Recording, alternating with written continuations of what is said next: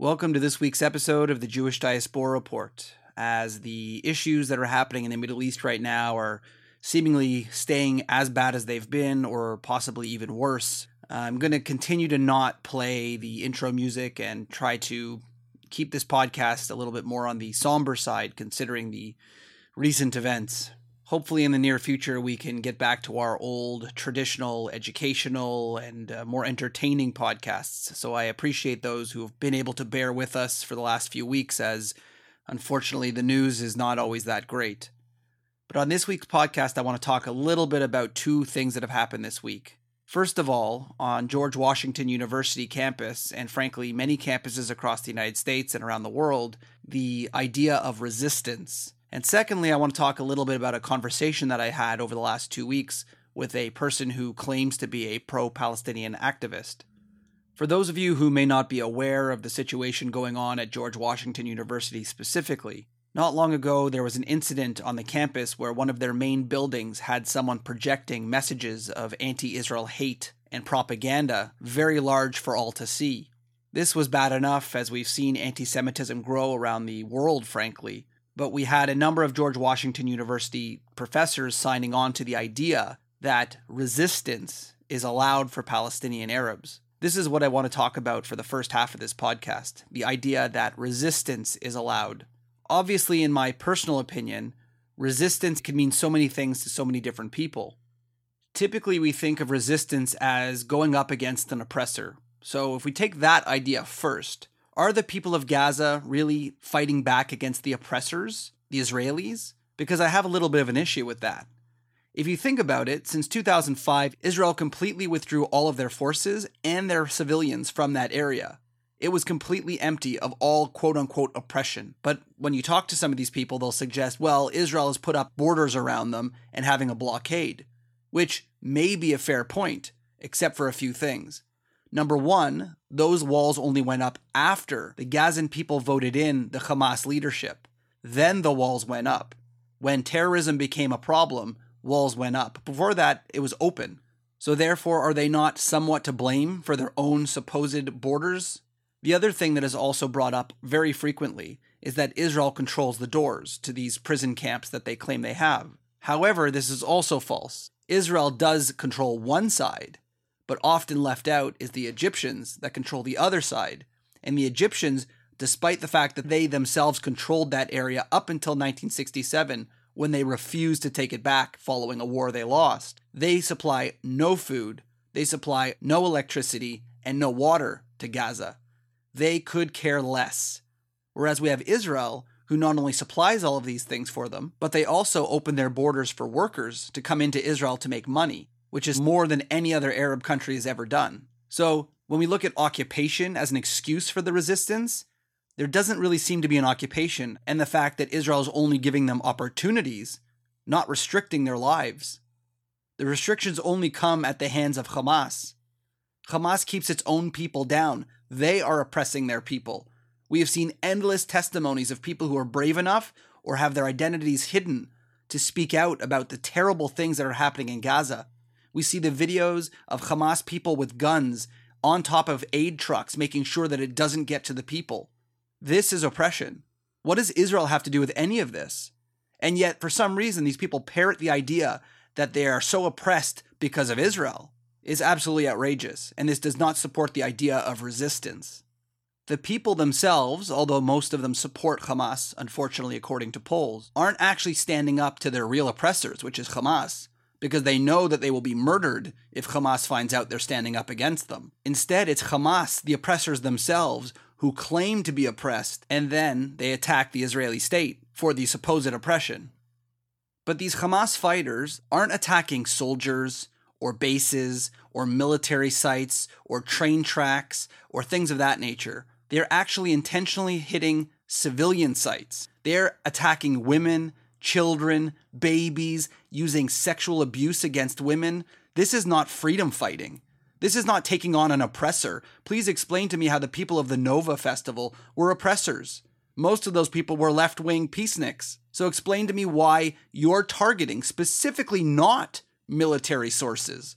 Not that I support any kind of violence, because I don't, But the reality is, had they only hit military sites, I actually might have agreed with the idea that that is some type of resistance. It is one military arm of a terrorist organization hitting another military. Fair. I don't want to see it. It's terrible, and I pray that Israel will actually defend themselves and get rid of any terrorists. But at least that's somewhat equal. So claiming resistance is the death and murder of babies is just unbelievable. Like you are rewriting the word resistance. Think about Mahatma Gandhi, how he would be rolling in his grave right now thinking of resistance. He took on the British Empire with no weapons. Nelson Mandela of South Africa, he also promoted nonviolence against the country that was oppressing his people. And yet, amazingly, he was able to actually do it. He became president of the country and freed his people from this apartheid state. By the way, a real apartheid, not like the BS they say about Israel today. These people did non violent resistance, and it works. Whereas this violent resistance against civilians doesn't work. This is the sad fact that the Palestinian Arabs have never figured out. They will not give up on the idea of being violent and killing as many people as they can civilians, babies, women, soldiers, they don't care. So, for the people of George Washington University who are claiming that the Palestinian Arabs have a right to resistance, I think you are disgusting human beings because they have a right to resist peacefully, non-violently, or at most against military targets. But the fact that you think that babies, women, people who are at a music festival are legitimate targets for resistance, as if any of these people had anything to do with the policies of the Israeli government? This is outrageous, and you are supposed to be the academic higher learning institutions? You guys have like two brain cells to rub together at this point. How is it that you could be so stupid to think that resistance, violent resistance, is justified in any way, especially against civilian targets? And here's a thought that I had when you brought up the resistance being justified. Sure, let's pretend that you guys are right and resistance is justified. Just curious how long that resistance is allowed for. It's been about 80 years at this point. So, you know, when does it end? Because you know what? The Jewish people lived under terrible rule over the last thousand, two thousand years in exile and within the state of Israel. The Ottomans, the Romans, the Greeks, over and over again. Should we still hold a grudge? Are we not allowed resistance? The Palestinian Arab terrorist groups have done so much damage to Israeli citizens and suicide bombers of the Intifada, in random stabbings. Why are we not allowed to be resistance fighters? Why can't we go and kill random people in the streets? It's resistance, right? It's only fair. How long do we have to take our revenge against people who have harmed our people? Should the Germans not watch out, considering how they didn't treat us too well? Should we now be taking revenge against the Germans? Should we be trying to murder them in their streets because even though they're innocent civilians and they themselves have nothing to do with World War II and the atrocities that happened? But you know what? Revenge can last forever, apparently. No matter how long it takes, no matter how distant you are from the actual atrocity that you claim has happened, it's all fair game. Obviously, anyone listening to this can realize how stupid that sounds, how absolutely ridiculous it would be for the Jewish people today to go into German cities and start killing German citizens and killing their babies, all because of what happened years ago. But for some reason, the Palestinian Arabs are allowed to do it, and it's somehow different. Why are they the only ones who are allowed to keep this revenge going forever? Should the people of South Africa now go and kill their former oppressors? Should the Irish start their fight again because resistance is justified? What about the Chinese and Japan? Let's get that going again. Why is it that only the Palestinian Arabs seem to be allowed to resist? There are plenty of conflicts going on around the world, and no one has ever justified the treatment of innocent people the way that you are treating these people that are at a music festival or at home in their beds. It is disgusting and immoral. You guys are clearly just morally bankrupt. And this leads me to my second point of this podcast the moral bankruptcy of someone that I spoke to for honestly two weeks. My brain hurts. This person started a conversation at the JDR.podcast Instagram account where they decided to direct message me. Funny enough, his first message to me was quite good off the start. He wrote, Hello, oppressor, with a little smiley face. I thought that was quite funny, considering he knew nothing about me or any of my views. For the last two weeks, he and I have gone back and forth and back and forth, and I swear it was so painful because every time he would make a point, I would ask a question which essentially disproved everything he said, and then he would switch topics to another one. It's almost like he had a list of things that he wanted to talk about and his key points that maybe work on other people who are a little less educated than I am on the topic. So he would bounce around from place to place to place, and every time I would poke holes in all of his arguments. He spent a great deal of time trying to convince me that the Palestinian Arabs of today are somehow related to the Philistines of the Bible.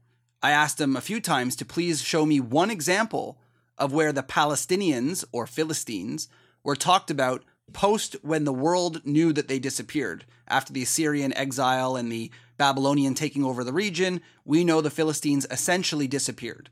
So show me anything from the time of the Maccabees, talking about their neighbors, the Philistines or the Palestinians. Maybe the Egyptians mention them in something. The Hebrew Bible, along with many other Jewish sources, talk endlessly about the Moabites and the Hittites and all of the groups around them at the time.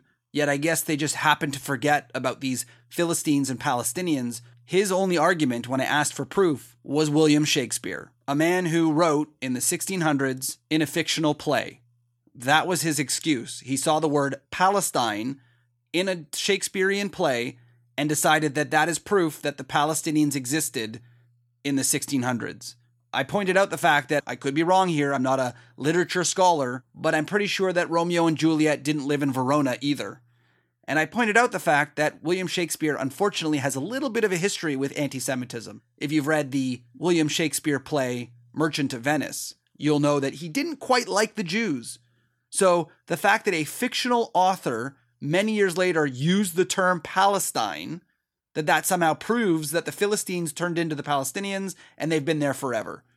I begged him to give me more information. Please, I'm an academic. I need like research, something to go against the entire academic field that said that the Philistines disappeared. Give me something. And he changed the topic. But the best thing that happened, honestly, was the fact that he brought up history that was completely contrary to everything everybody around the world knows. But he, for some reason, believes that all of that is a lie and it's all conspiracy theories. He used one of the most famous and horrible arguments that most of these people use, which is that Israel's been occupying the region of the West Bank since 1948, which is actually pretty funny because I asked him, well, hold on a minute. Wasn't Jordan controlling the area from 1948 to 1967? And of course, this led to a brief pause to try and figure out how he's going to make up this argument, because historically, we do know that to be true. I pointed out the fact that Jordan was actually threatened to be expelled from the Arab League for holding on to that region that didn't belong to them. And we know that the Palestinian Liberation Organization started in Jordan and murdered one of their kings for the oppression that they were facing under the Jordanians. So to this, he had one response that the Jews bribed Jordan to not give the Palestinians a state, which absolutely makes no sense to me. I tried to figure that out. I'm like, wait a minute. The Israelis that Jordan hated, that were fighting in 1948, apparently were taking bribes from these Israelis that they hated and were trying to make a war with in order to not give the Palestinian people a state. That doesn't make any sense. And then I said, what about in 1967 when they went to war with Israel again? if they were being bribed by the Israelis to not create a Palestinian state, then explain to me why they'd go to war with their person who's bribing them. Why would they cut off their money? Oh, well, all the Arab countries are being bribed by Israel, apparently. Israel's bribing every country to not help the Palestinian Arabs. This is how he convinces himself that it's okay for everybody around the Middle East to not care about his people. That's how he justifies it, because Israel apparently is bribing all of them, despite the fact that at the time they were all attacking Israel. This made zero sense whatsoever, and of course, yet again, changed the topic. Oh, and of course, not to mention, when I asked him what he thinks about the Arab Israeli people who are supportive of the state of Israel, who fight for the state of Israel, of course, they're being threatened into supporting Israel, apparently, including all the judges and the lawyers and the politicians, all of which who say they will not leave the state of Israel, even if a Palestinian state is created they are apparently being threatened to say these things by the Israeli state. The conversation, honestly, was just outrageous, and I ended up having to kind of put a hold on it because I was so exhausted mentally of dealing with some of these asinine arguments that he kept making and changing the subjects every time he didn't really have an answer. The final straw for me, though, unfortunately, was the fact that he tried to prove a point by bringing up ChatGPT for an answer. And at that point, I just gave up. I'm like, I can't deal with someone who tries to get ChatGPT to give him the answer that he's hoping for and then it didn't even prove what he was trying to say. I honestly am questioning his ability to understand anything I was saying. I just couldn't deal with it anymore. But it's quite interesting to have this conversation, to try to understand their arguments. And really, I was actually surprised. I was kind of hoping to understand their side, to maybe have an actual peaceful conversation where we can find common ground. I couldn't find common ground on literally anything. It was absolutely ridiculous the levels that this person would go to to justify the murder and death of Jews and the whitewashing of Hamas and all of the Palestinian Arab terrorist organizations who are actively harming their own people.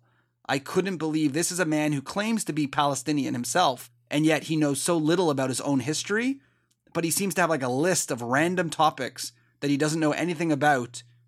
I was really disappointed to hear that this person is unfortunately like the George Washington University people believing that resistance in this form is justified. And in that way, I can't really find any common ground with a person who believes that. And someone who denies factual history, all of academia, archaeology, honestly, I just, I can't do it. I can't have a conversation with you. I really tried. Two weeks of talking back and forth on a daily basis. It was painful. In the end, honestly, the idea of resistance that we hear today along university campuses, on signs, put up on walls through projection. It is absolutely outrageous that people are justifying resistance in this way. We used to, as a world, appreciate the passive resistance, the people who stood up to power without drawing a weapon, because it was admirable. Now, for some reason, people at universities, people I talk to on our DMs, are actually justifying violent resistance. This was never something that we appreciated or supported or cheered on. Something has shifted in the world that for some reason, violent resistance is okay as long as people perceive your oppression to be enough to justify that resistance and violence against innocent people. And that should never be the case. We should be striving for peaceful resistance or, frankly, just peace. I hate to point it out. If there was peace, there would be no reason for resistance. And then, in that same vein, why is Israel illegally attacking the Palestinian Arabs in Gaza? But the Palestinian Arabs in Gaza are rightfully attacking Israel. Why? Because Israel has a bigger army, has more power, so that justifies the death and murder and slaughter of a whole bunch of innocent people because their army was stronger. The levels people will go to justify the pain, hate, and destruction that these resistance fighters cause is actually outrageous. For anyone who listens to this podcast, I'm pretty sure you already know this, and it doesn't require me to say it. But if there is someone who doesn't already know that, smarten up. Stop being an idiot, like some of these people online and university ivory towers. This has been another episode of the Jewish Diaspora Report. Don't forget to check us out on social media at jdr.podcast and check out some of our other episodes on your favorite podcast source. We'll see you next time.